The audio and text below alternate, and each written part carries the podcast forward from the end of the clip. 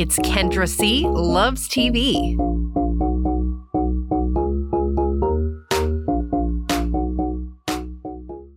Hi! Welcome to Kendra C. Loves TV with me, Kendra C.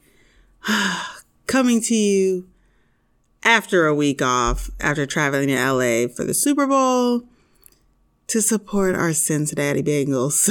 That did not turn out how I said it would. I documented it on my regular Instagram, which is at It's Me, Kendra C. And it's in there in this Super Bowl 56 highlight where you can see my outfit, my horrible halftime rapping, and then I just disappeared because we did not win. And I was crying like a baby in the stands and on my walk out, but it's okay. I am so proud of our team, even still. Like, we are a couple weeks out now, and like, I am so hopeful for next season. So now we plan our outfits for next season and plan our away game trips because we've got plans to go to 4 away games next year. So as long as it works out with the boys' schedules, we'll see, because we don't really have, like, you know, the schedule's not released, just the opponents. So we're planning to take them with us to 3 away games, and then we'll go to 1, just the 2 of us, just my husband and I. So we're thinking about going to Nashville, Pittsburgh, Tampa Bay, and the boys will go with us to those ones. And then to New Orleans, just us. So we're excited for that. And if you can't tell, we prefer to go to games where the stadium is downtown and we can walk around and walk to and from the stadium and like explore downtown without having to drive. So yeah, that's what we plan to do. So anyway, we're in the off season. You won't hear from me about football again until the draft and then the preseason, because I am not a combine loving girl, which may not happen this year anyway. So we'll see. Anyway, so yeah, you would think I watched a ton of TV while I was gone. And I did, but I didn't. Like, I watched like 1 full season of 2 different shows, which was About Last Night and Love is Blind. And we'll talk about them like in a little bit. But I watched my regular sitcoms that I loved. I watched my dramas, even though Bull and Blue Bloods are on a break, I guess, again. And I wanted to watch a few other things that I didn't get a chance to watch. So like Genius, Downfall, Inventing Anna. So I will watch them in a bit. I just haven't watched them yet. And let me apologize in advance because whenever I start recording, my dog Lily just like starts shaking and scratching and being as loud as she could possibly be. So if you hear her or if you've already heard her, that's what it is. So, okay. You know what? I mentioned Inventing Anna and Downfall, and I didn't watch them. Look, this has happened so many times, and I've told y'all before, but I love you. So I'm going to tell you again. If you're not watching American Greed, to be honest, you are always going to be behind the curve, okay? American Greed on CNBC is top tier fraud television. So remember I mentioned that like 2 years ago, we watched an American Greed episode about Anna Delvey. And now Netflix has Inventing Anna. And then maybe like 2 or 3 weeks ago, I said, I don't know if I'm going to be able to get on a plane because we watched an American Greed episode about Boeing and their profits over safety. And now Netflix released Downfall, the case against Boeing, which is about the same exact thing. Now, I'm not saying that Netflix is copying American Greed every single episode, but what I am telling you is if you want to stay one step ahead of Netflix, just watch American Greed on CNBC, okay? The point of this whole thing, watch American Greed. They will never steer you wrong. Never. We've been watching American Greed for like 5 years. It's amazing. Amazing. Okay, now that I'm done with my free CNBC commercial, I did manage to fit in a few comedy specials because they released specials galore on Netflix over the past 2 weeks. So I watched Ali Wong's and Miss Pat's on Netflix. And they also released Only Jokes Allowed, which is 6 South African comedians, and Mo Gilligan's special. So I'm going to go back and watch those two, like, soaking in the tub this week on like Wednesday or Thursday, since I have a food tasting event to go to on Tuesday, which is tonight. And as an extroverted introvert, I need 2 full days to recover. So I'll watch a ton of TV. And then I also need to prep because we have a jam-packed weekend. So I need my downtime. So I will watch those then. But anyway, Miss Pat's special is called Y'all Want to Hear Something Crazy. And I enjoyed it, but not as much as I thought I was going to. Like, I think in my mind, I've hyped her up so much because I like her a lot that I was expecting, like, I don't know what I was expecting. But honestly, like, it was good and I did laugh. I just didn't, like, love it the way I thought I was going to. It was not PG. So I would not watch it with your kids around, which honestly, I don't know that any comedy special is kid friendly, right? But especially not Miss Pat. So it is mostly like bits about her raising her family members' kids, who she affectionately calls crack babies. She said this is her 4th set of crack babies. And I do always love those bits. I don't mind those. I was not a fan about the bit about her uncle and like getting her special needs uncle ready for the prostitute. I'm like, I did laugh at parts, but I don't know if it was like out of nervousness from listening to it and feeling uncomfortable. I don't know. So I did hear from a couple other people, like, who also watched it, that they didn't love it either. But I needed to hear that to validate how I was feeling. So it's fine. The other special I watched was Ali Wong's Don Wong special. And I loved it. I loved it so much. It was heavy on the sex talk. But if you've been married or like in a long-term relationship for a long time. If you've been in a relationship for a long time and you have felt like innocently restless, this is going to be super relatable for you. I laughed through most of it and I love her so much. I love all of her specials. So this one for me was a win and I would watch it again. I've actually rewatched all of her specials. I would rewatch Don Wong.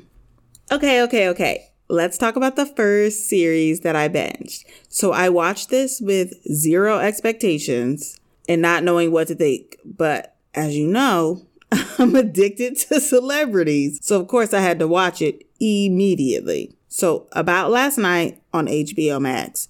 This is the show with Steph Curry, who plays for the Golden State Warriors. That's a basketball team for all of y'all non-sports folks. And he was just MVP at the All-Star that happened this past weekend in Cleveland. And then his wife, Ayesha, she is a chef. I think she's technically an influencer. She's a restaurateur. And I think she even has like a homeware line at like Kohl's or something. I really enjoyed this show. It's a super easy watch, like insanely easy, but not one that like you can put it on in the background, but you'll find yourself going back to watch it. So it's like a newlywed game type of show, but with a sexual twist. And the couples don't have to be newlyweds. So it's celebrity couples and they're playing for the charity of their choice. And they say in the preview that it's their celebrity friends, but they're not friends with most of these folks. So let's be honest. The questions are like funny, but a little bit risque. And how it's set up is they ask the questions to the couples and they can earn points. And then whoever wins that round does this rapid fire round with Steph and Ayesha. Ayesha is really the host. It's billed as both of them, but Ayesha's really the host. And then Stefan's like the bartender and her assistant in the beginning. And then he moves over to kind of helping with the show. When I first started watching it, like the first few episodes, I was like, I don't know. Because I'm not going to lie, she was boring and super monotone. And I was kind of feeling like maybe I just like seeing her on Instagram. And some people like don't translate, but she has another show, like a cooking show. So I was like, no, let me give it some time. Maybe she's just nervous. I don't know what order they filmed these episodes in, but by the end, she was like so enjoyable and personable, and I could start to see her personality come out. And it does come out more while she's interacting with Stefan or like people that you can tell that she actually knows. And I think that's pretty normal, right? So I think initially she had her TV face on, and I wish she was like more loosey-goosey and loosened up earlier. But I was glad when she did because it was fun to watch. So they had 3 couples per show, and some of the couples on the show were Curtis Stone and his wife, Sam J and her partner, Ashley Simpson Ross and Evan Ross, Terry Crews and his wife, Malin Ackerman. Is it Ackerman or Ackerman? Malin Ackerman and her husband, who, gosh, I loved them.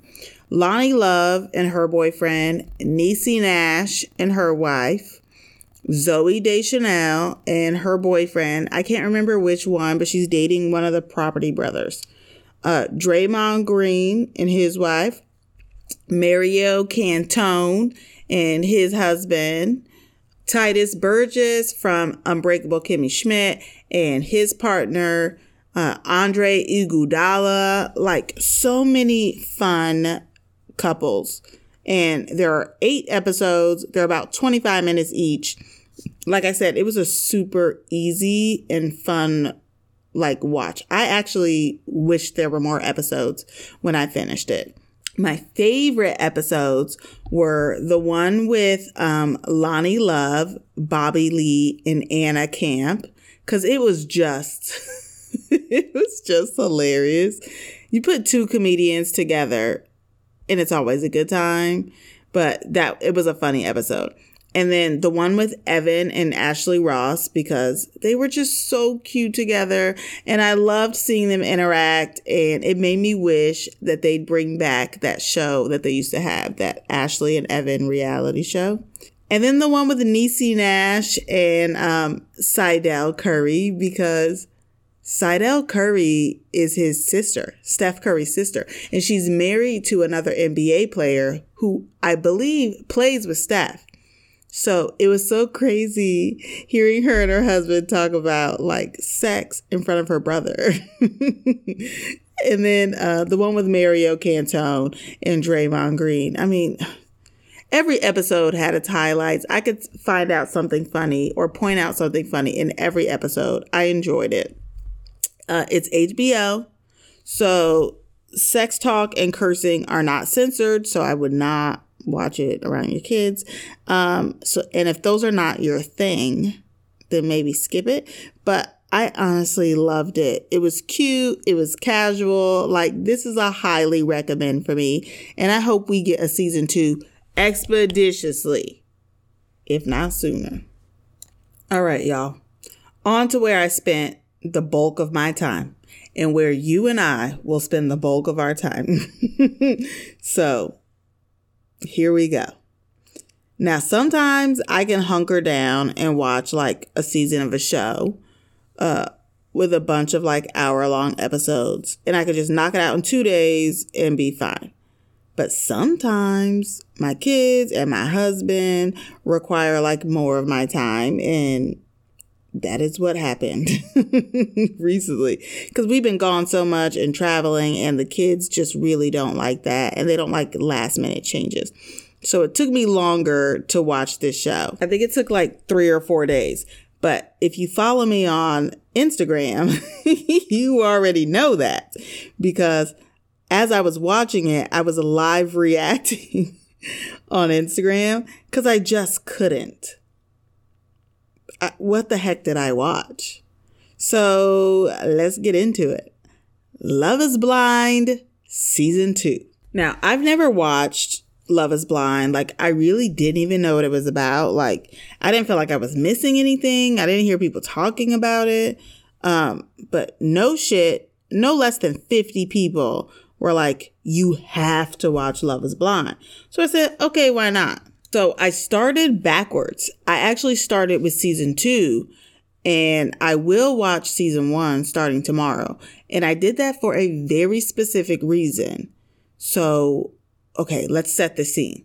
Remember when The Circle came out on Netflix, that very first season, and it was just amazing. Like, it was new. There was a magic there that, like, will never be able to be recreated.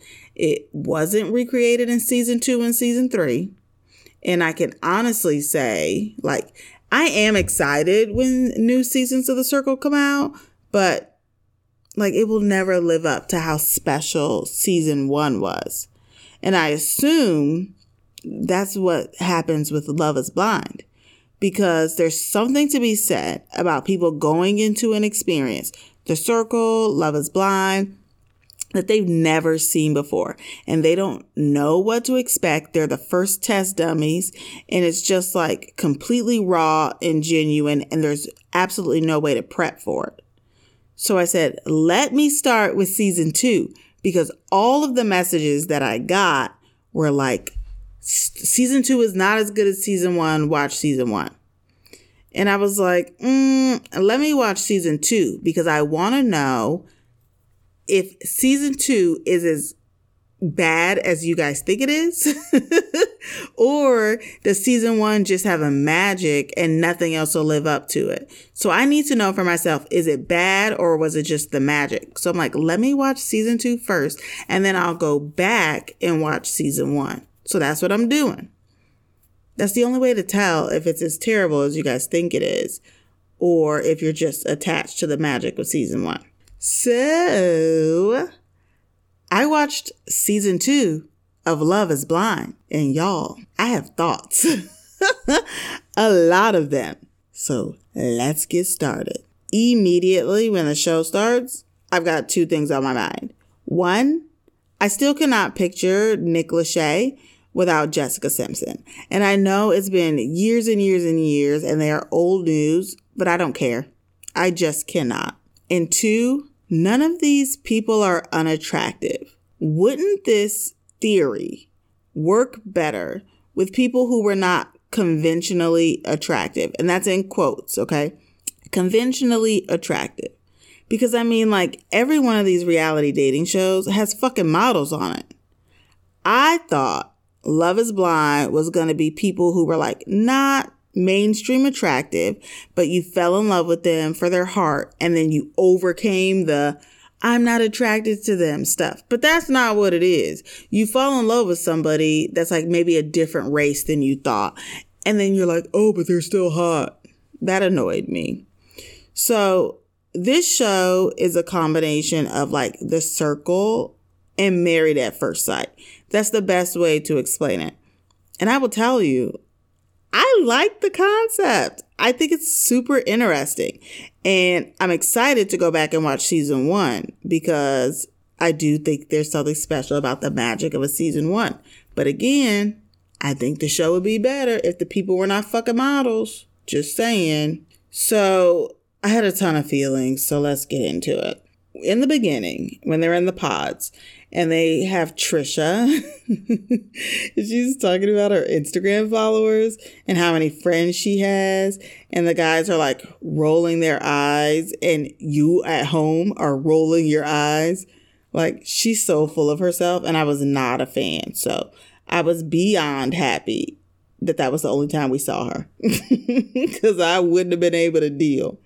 So right off the bat, I liked Ayana, Jared, Natalie, and Deepti. And I didn't like Shane, Shayna, or Shake. Shane, Shayna, Shake. Those were my first impressions. For some people, those impressions actually changed.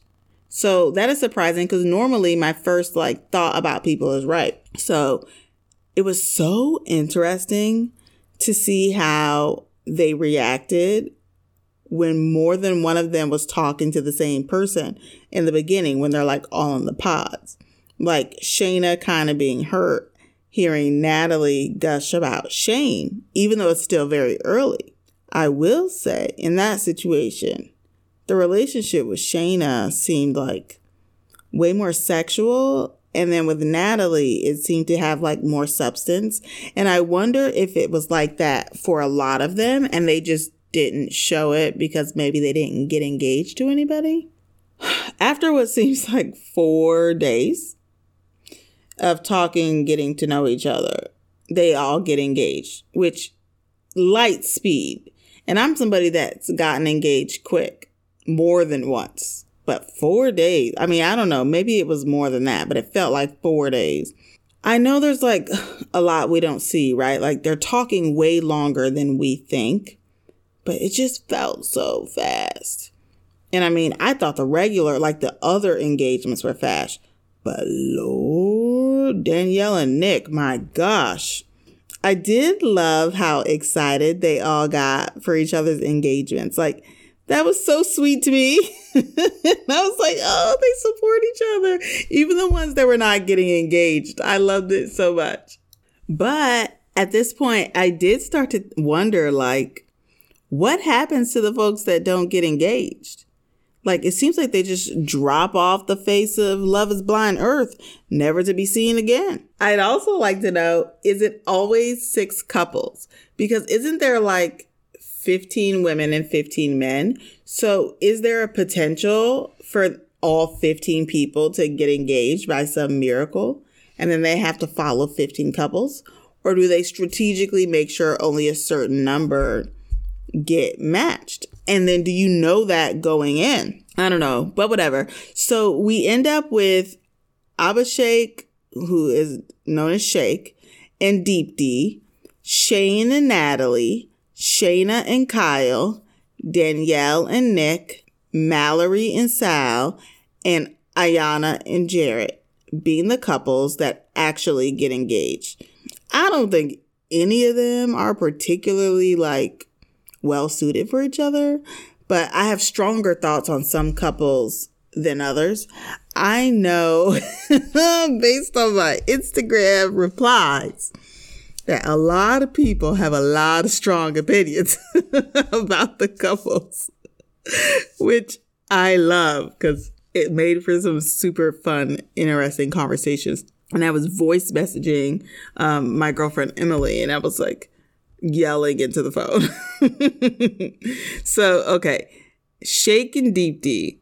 I don't think they would have gone for each other in real life, right? Because obviously they both said they've only dated white people with blonde hair and blue eyes. But in my opinion, they should have been together. Shake, in the beginning, felt super superficial to me. And then immediately, Deepti had more substance. But I did think it was interesting that by the end of episode 9, my opinion of him completely changed. Oh, by the way, does anybody get Tom Haverford vibes? Parks and Rec fans, do you get Tom Haverford vibes from Shake? A real life reincarnation or something? Anyway, when they were talking in the pods and when they met each other for the first time, I loved it so much. And they seem to have such great chemistry right off the bat. Even though he came off as a tool, I know, but I loved them. They just seem to have this chemistry that the other couples didn't immediately have. But then they went to Mexico. And Deepti said, "Don't you want to just get married?" And then all of a sudden, he shut down. And that pissed me off. because she is super into him and she's like making that clear. And he is pulling back and shutting down. And that made me upset because I like Deepti. Then he says at the dinner, he's not physically attracted to her and that he feels like she's his aunt. What? So if she's an Indian girl, so any Indian girl, you're going to feel like she's part of your family. It just, what? My first thought was, I bet he's going to try to date Shayna. But I was wrong. Surprisingly, I was wrong. Deep's family was my favorite family that they met. It was a close second by Danielle's family and then Sal's sisters. But her family just seems like, oh man, I loved it. I do think that by the end, Shake did make like an entire 180 and I really, really like him now. And I know that it's unpopular, but I don't care. I don't care. What is that TikTok from? I think it's Euphoria. You can judge me if you want, but I've never, ever been happier. That's how I feel about Shake. I like him a lot. But I didn't in the beginning, but I do now. I do think it's very interesting that he refuses to just go ahead and sleep with her so they could see if that connection is there. Like, me personally, you do what you want to do at your house. Everybody's got their own thing. But as for me and my private parts, I'm not marrying nobody without sleeping with them first. Period. It is what it is. Judge your mama. So I hope they figure that out before the wedding because that's where we're at. Also, I love Indian bridal outfits. I think they are beautiful. And so I was really hoping that Deeps decided to get the Indian bridal outfit and she did. And I was so happy. And I do think there's something to be said, right, about the cultural connections that Deeps and Shake have, and even like Ayana and Jared. Like when the doors were closing after Ayana and Jared met each other and they were doing the color purple like handshake thing, like Mallory wouldn't have got that. And like Shake going to Deep's house with her family, like they don't have to explain traditions. Like you just get it. There's something like special about that. You know what's not special? Shayna and Kyle. Let's start from the fact that Shayna should have never said yes. She should have never said yes. Her yes was not a confident yes.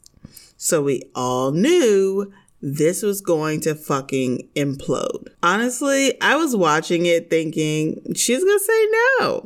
I was so confused when she said yes, because the expressions on her face didn't match the words coming out of her mouth. Like she seemed stressed and like Kyle's over there on top of the world and Shayna's sitting there crying like a hot mess. I mean, I know she has like her past engagement trauma and I do think like religious differences, as drastic as theirs, are difficult to overcome, but possible. But I'm sitting here like watching this and like my teeth are clenched, stressed out about her answer and then about their journey. So she says yes, they get engaged and Natalie's about to get engaged. And then here comes Shayna to fuck it up and tries to confess her love to Shane. I was so angry. Like, I was glad Shane was like, no, like you missed your chance.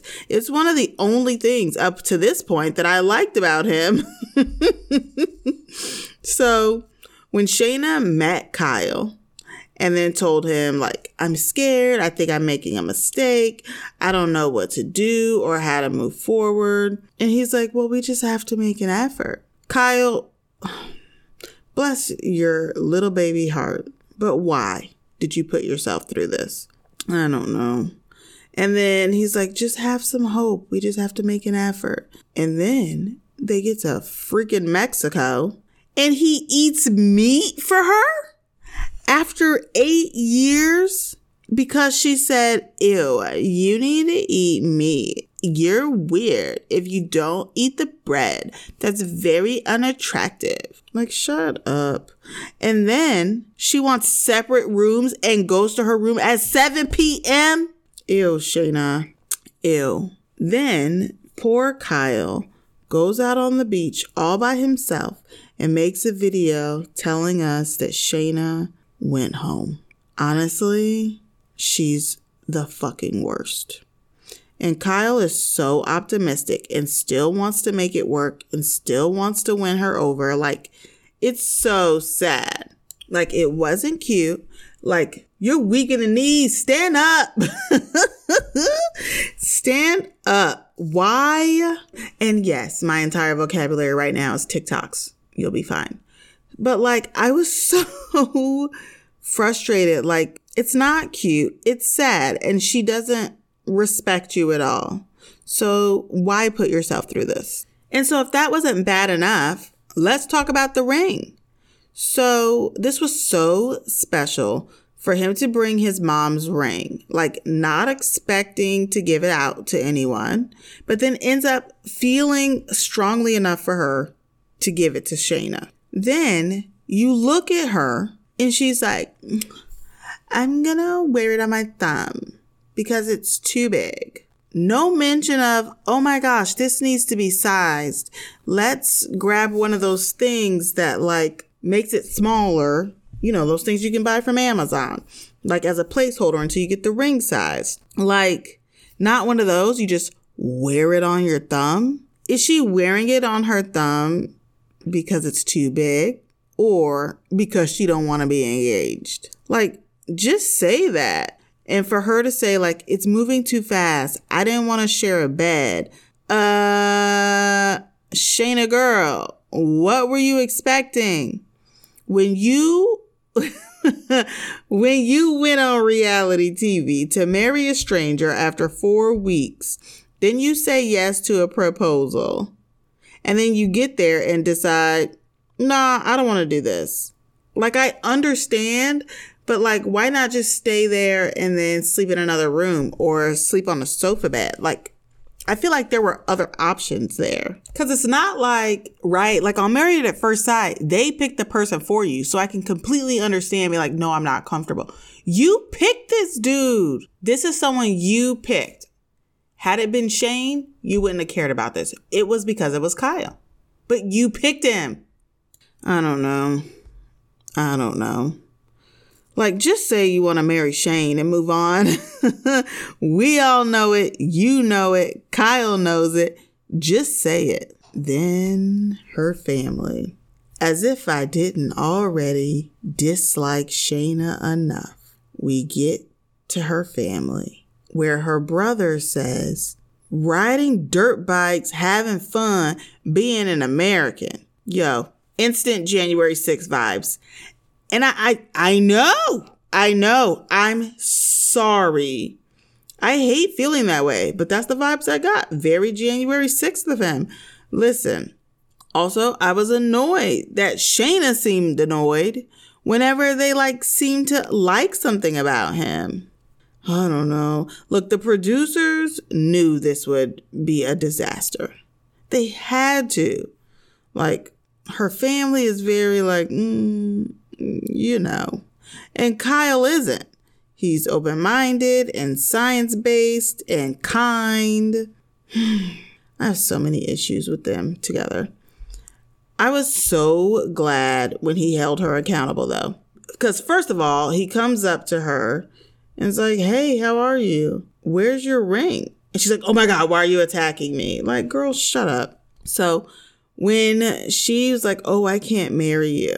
And he's like, you wasted my time. You dragged this on. I mean, good. She needed to hear that. And she took no accountability. Well, you know what? That's not true. Because she did admit like, yeah, you're right. But, And did Shane ever mention like being super religious? Or did she just want to marry Shane? She's the worst. Kyle deserves the world, though. He's so cute and caring. And honestly, like, it's not about him not being a Christian. It's about her wanting Shane. And everybody can see that. So then, oh, let me sit up because this pissed me off. You called Natalie on the phone to say, I have someone to hook you up with if it doesn't work out? What that mean? Like, I don't know what you're trying to say, but we good over here. Then when Shane was like, hey, I didn't appreciate what you said, she had the nerve to say it was a private conversation. We're engaged, boo. Ain't no private conversations over here.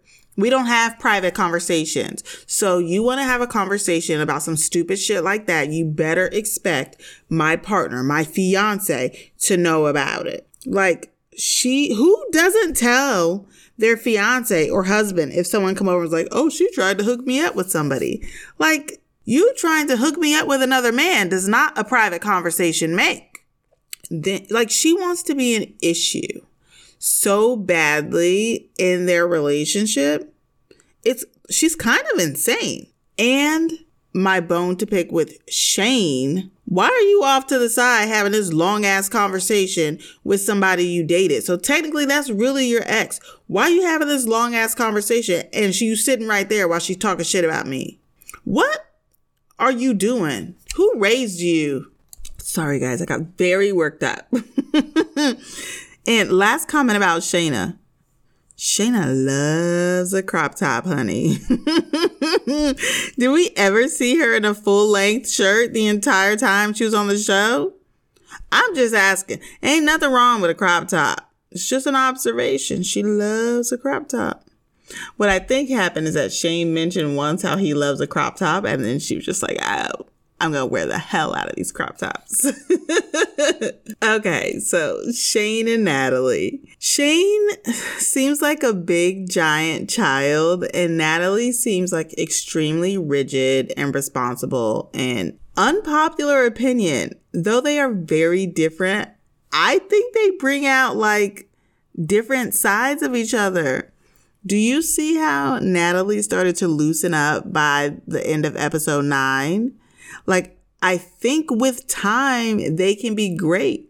And look, Shane is not my favorite. I'm just saying, they may not be ready to be married, but with time, their relationship could probably end up being really great. So in the beginning, in the pods, Shane and Natalie, like, they really hurt my heart because he was being a jerk to her about the mix-up, thinking she was Shayna. Remember I mentioned his tone of conversations with Natalie was always more serious.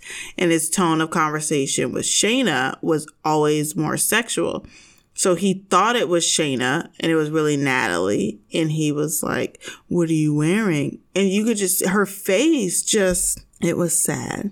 And then he gaslit her after she was legitimately hurt. And I think she had a very normal reaction. I wanted her to stop talking to him right then, honestly, and explore another connection. Because I was like, he seems ridiculous. Like, you fucked up. Own it. Apologize, and then let's try to move on. But he wouldn't do that. And then Natalie went back in, and Shayna's, like, all in her business and, like, staring at her like, girl, leave me alone. I'm obviously upset. And then she forgave him very, very easily. And I don't know. I feel like they moved on from that too quickly. But maybe not. Maybe I'm just like over-exaggerating. I do think Shayna's crazy though, because she kept saying, she made sure to tell me that she's your girlfriend, which isn't what happened. Like, that's not what happened. She didn't, like, they asked her what happened, and she said, he asked me to be his girlfriend. She didn't go up to Shayna and say, I'm his girlfriend now. Like, Shayna's kind of crazy. Like I told you, I think she's insane, and she loves drama. She loves drama. Okay, side notes. Was it just me, or did anybody else see how Shane was holding his silverware at the beach dinner with Natalie? Like, are you a barbarian? Why are you holding your fork like that? Also, Natalie's apartment is very sterile, like Instagram aesthetic, like the beige, white, clear, black aesthetic. I hate it so much. Like, girl, where is the Target plastic cups? A glass for water? No, I feel like even when I was childless, it was not happening. Room essentials me, please. Go to Target and get 17 room essentials cups. That's what I want. Please and thank you. I did bring it up to my husband because I was like, who drinks out of a glass? And he said there was a time in my life where I drank out of a glass. I don't remember that. But my oldest is 10. So maybe 10, 12 years ago, I did drink out of glasses. I don't know. I don't remember that, Kendra. So also, last side note, what type of monster has white sheets at home? That's a hotel thing. Maybe because I'm a bed eater like Shane is. And that's why I don't have white sheets. And you guys are probably like, you call her a serial killer. You're a serial killer. So I will say, seeing Shane with his mom, that's kind of when my opinion of him started to change. He seemed so different than the rest of the show. Like, that was the point where he calmed down a little bit. And I really just think he needs someone to center him and calm him down. And I think Natalie can do that for him. Even though I want to acknowledge that it is no partner's responsibility to come in and calm you down. Like, that's not her job. But I think that she can do that for him. I do love that Natalie brought Shane's mom to the wedding dress fitting or wedding dress shopping, because it showed like she really wants to integrate their families. And I love that. And for some reason, I really, really want them to work. I can't explain it. I just like Natalie so much. I just want her to be happy. Okay, moving on to Danielle and Nick. I loved how happy the girls were for Danielle's engagement because she was the first one to get engaged. But bruh, why were they engaged before the end of episode 1? Like, did it move as fast as it felt? And her calling him her best friend after what felt like 2 days through the magic of TV. Or maybe not. I don't even know. But my goodness, it feels quick. But her running to him, like, when the doors open, it was just so cute and it made me smile. So Danielle is complicated to me. Like, I liked her in the beginning a lot. But then she had her breakdowns and stuff. For the record, drunk Nick is a funny Nick. But even drunk Nick gives great advice. And probably advice most of us would give. Okay, so Danielle being upset because she stayed home. And like, how is he supposed to know that she's in the room having a panic attack in the closet crying? Like, it felt toxic to me.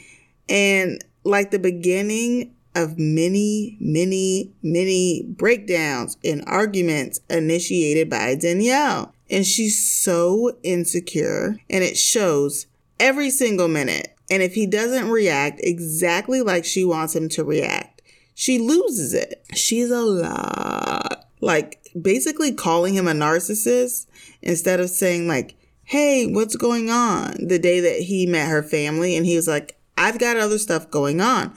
Like, why not check on him and see like, hey, well, is that okay?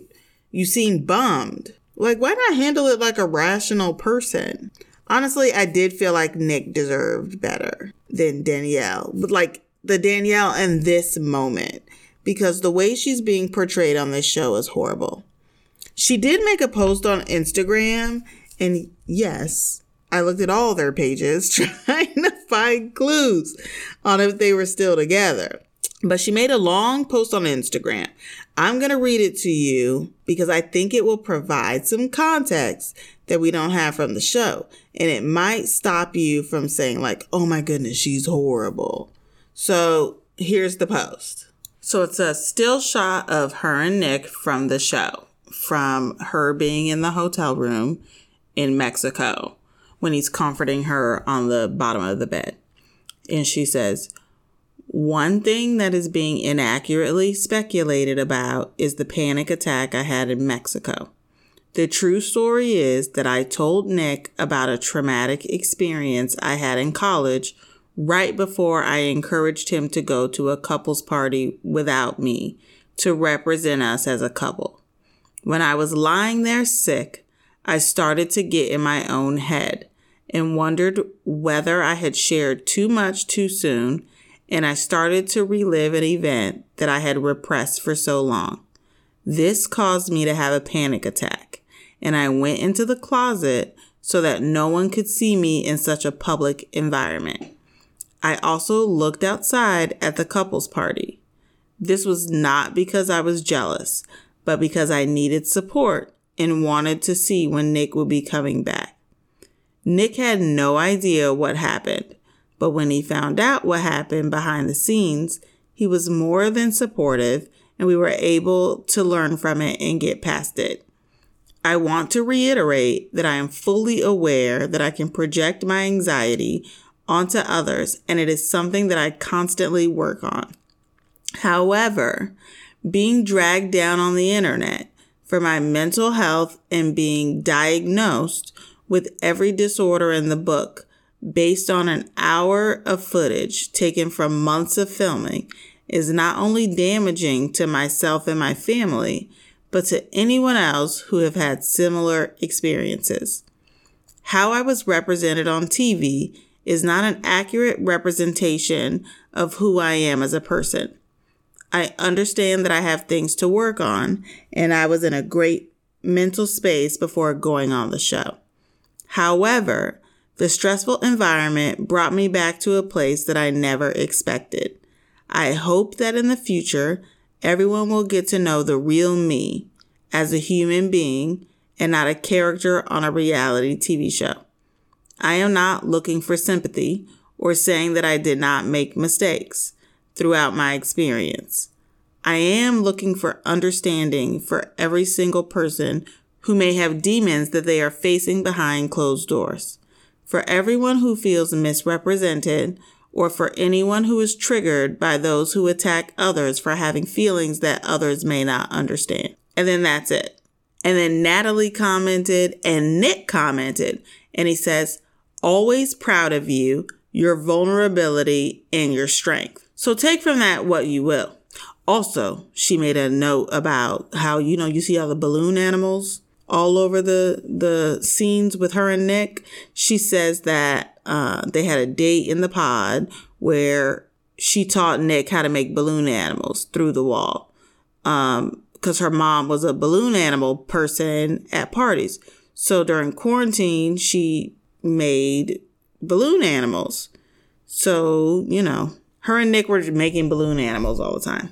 So anyway, that's the Instagram post. And from that, right, yes, they can only air what you do or say.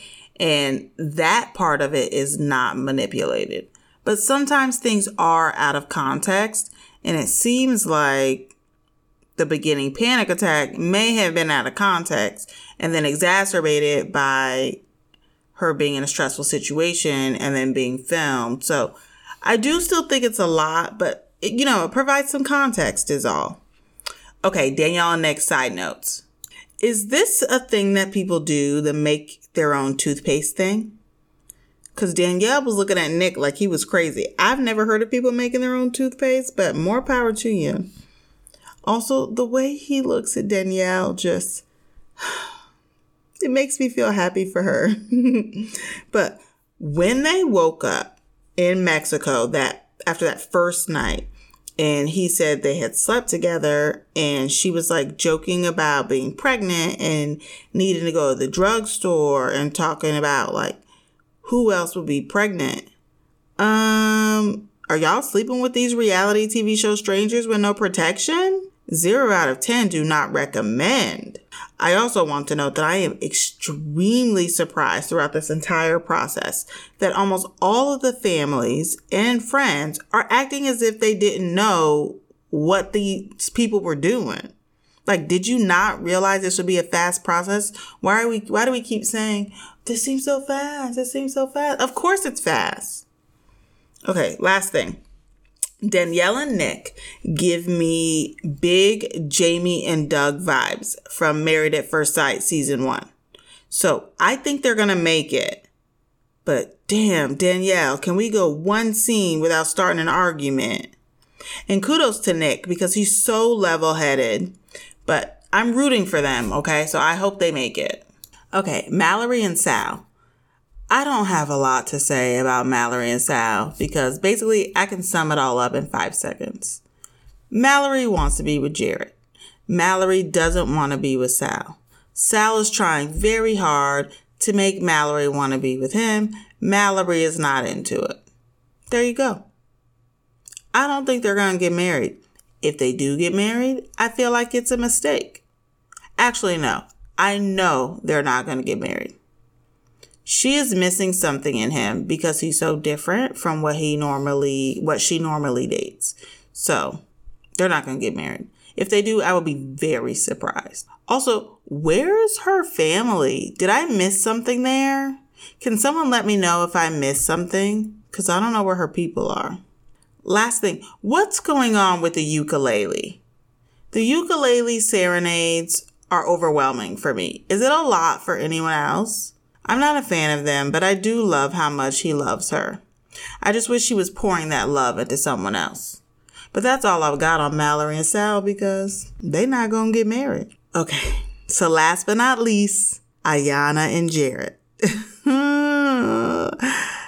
I was so mad that Jared proposed to Mallory first and not to Ayana. So I was glad when Mallory told him no. And she decided she wanted to marry Sal. But obviously not anymore because I don't think they're going to get married. But then Jared went to Ayana and told her that he proposed to Mallory and she said no, saying, oh, my feelings for you didn't subside. Why would you tell me that? I mean, I know I'm going to see it on TV, but my gosh.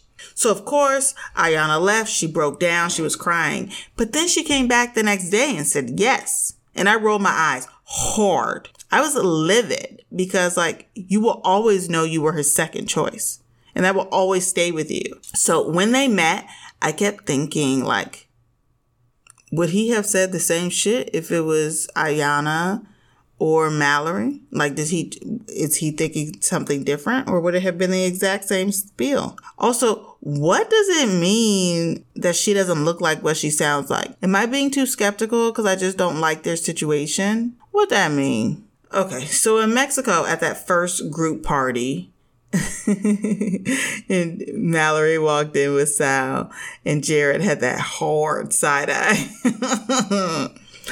Speaking of that party, Vanessa Lachey wore a dress at that first group dinner. I need to find it. So if anybody can find it, send it to me. But honestly, Mallory confiding in Jared really pissed me off because you don't do that. You want to have problems with Sal? Fine. But you don't go confide in some other dude, especially one that you were dating and was romantically attracted to, because that means you want them to save you and you're liable to cheat. Stop being messy. Sal deserves better. That's all I'm saying. And he's so emotional and you could tell he was hurting. And now he knows that she still wants Jared because he watched him. And that was really sad. Oh, side note. Ayana's reaction to that Polaroid camera. That's exactly how I reacted when I got my Polaroid camera. And I got my pink one and I cried. So the joy in her face, it took me back. There is nothing on this earth like a Polaroid camera. If you do not have one, get one. I will link it on my Instagram stories. So why did everybody else get the neutral high rise and Ayana and Jared had to move into his bachelor pad immediately? What happened there? And speaking of that, why was Ayana so upset about the gift from his ex? You telling me I'm supposed to give stuff back when we break up? Who said that? Absolutely not. I'm not doing that. Like, cutting an ex off, all for it, but give the gifts back?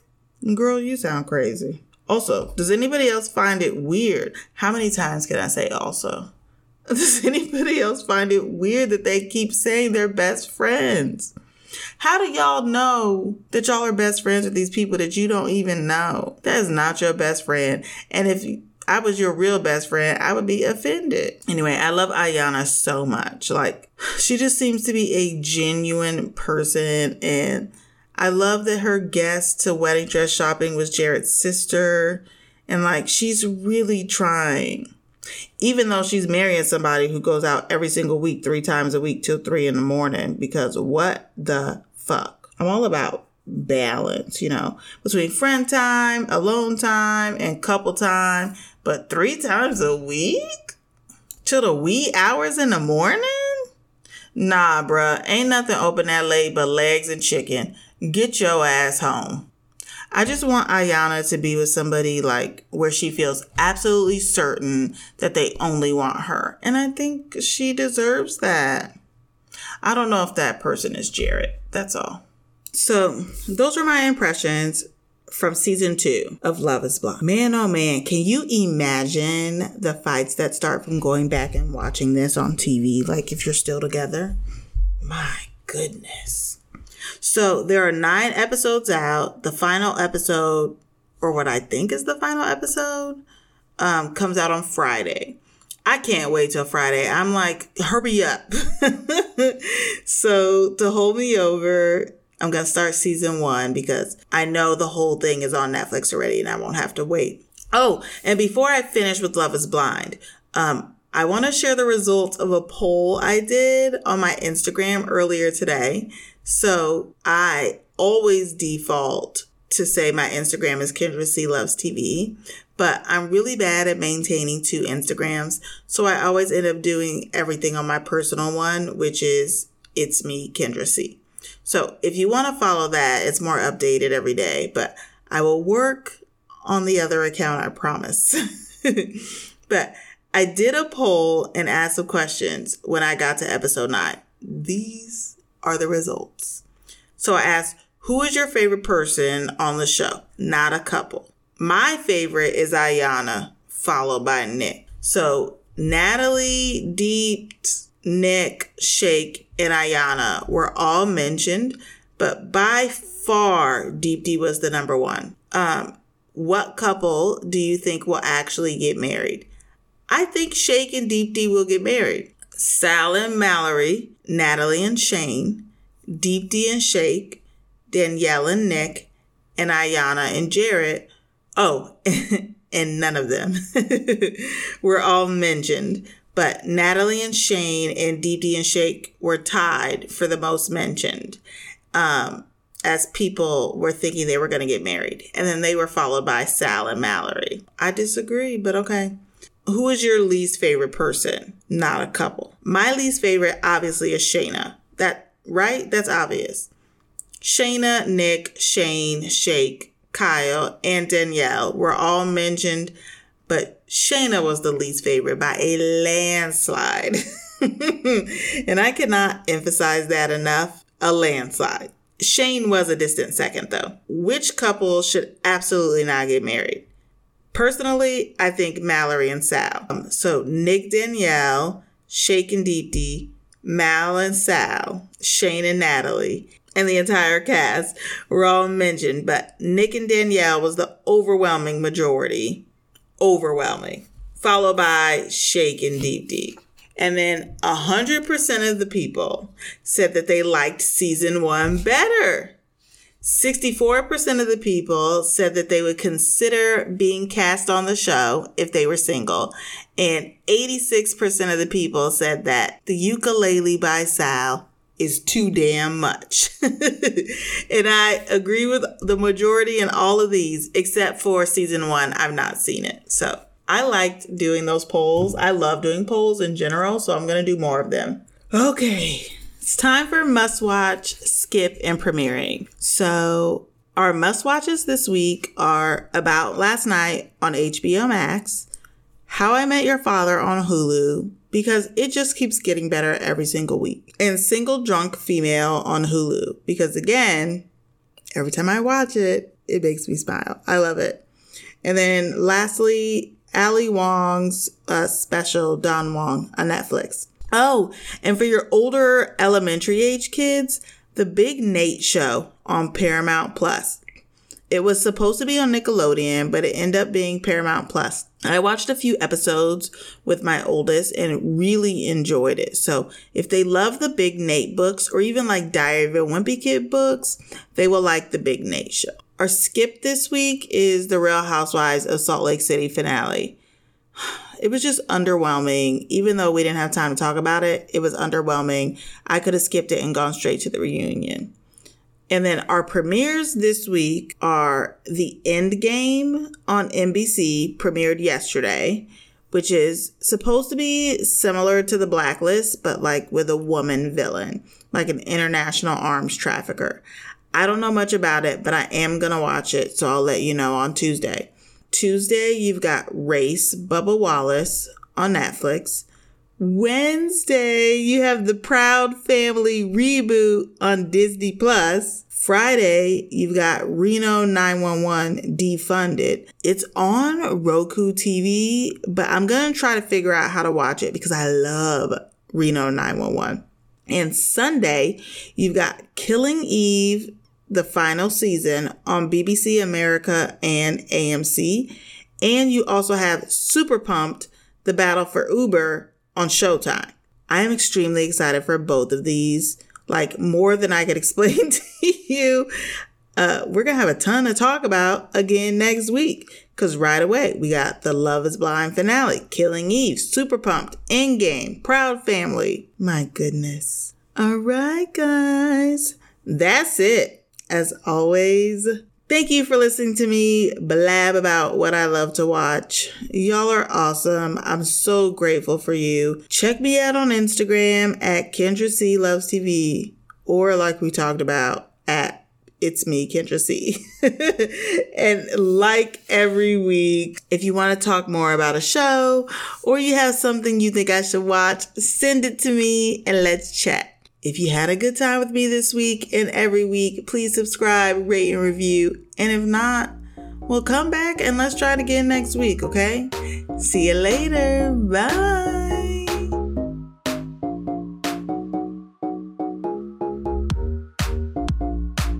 Don't forget to subscribe, rate, and review this podcast. Follow Kendra on Instagram at Kendra C Loves TV.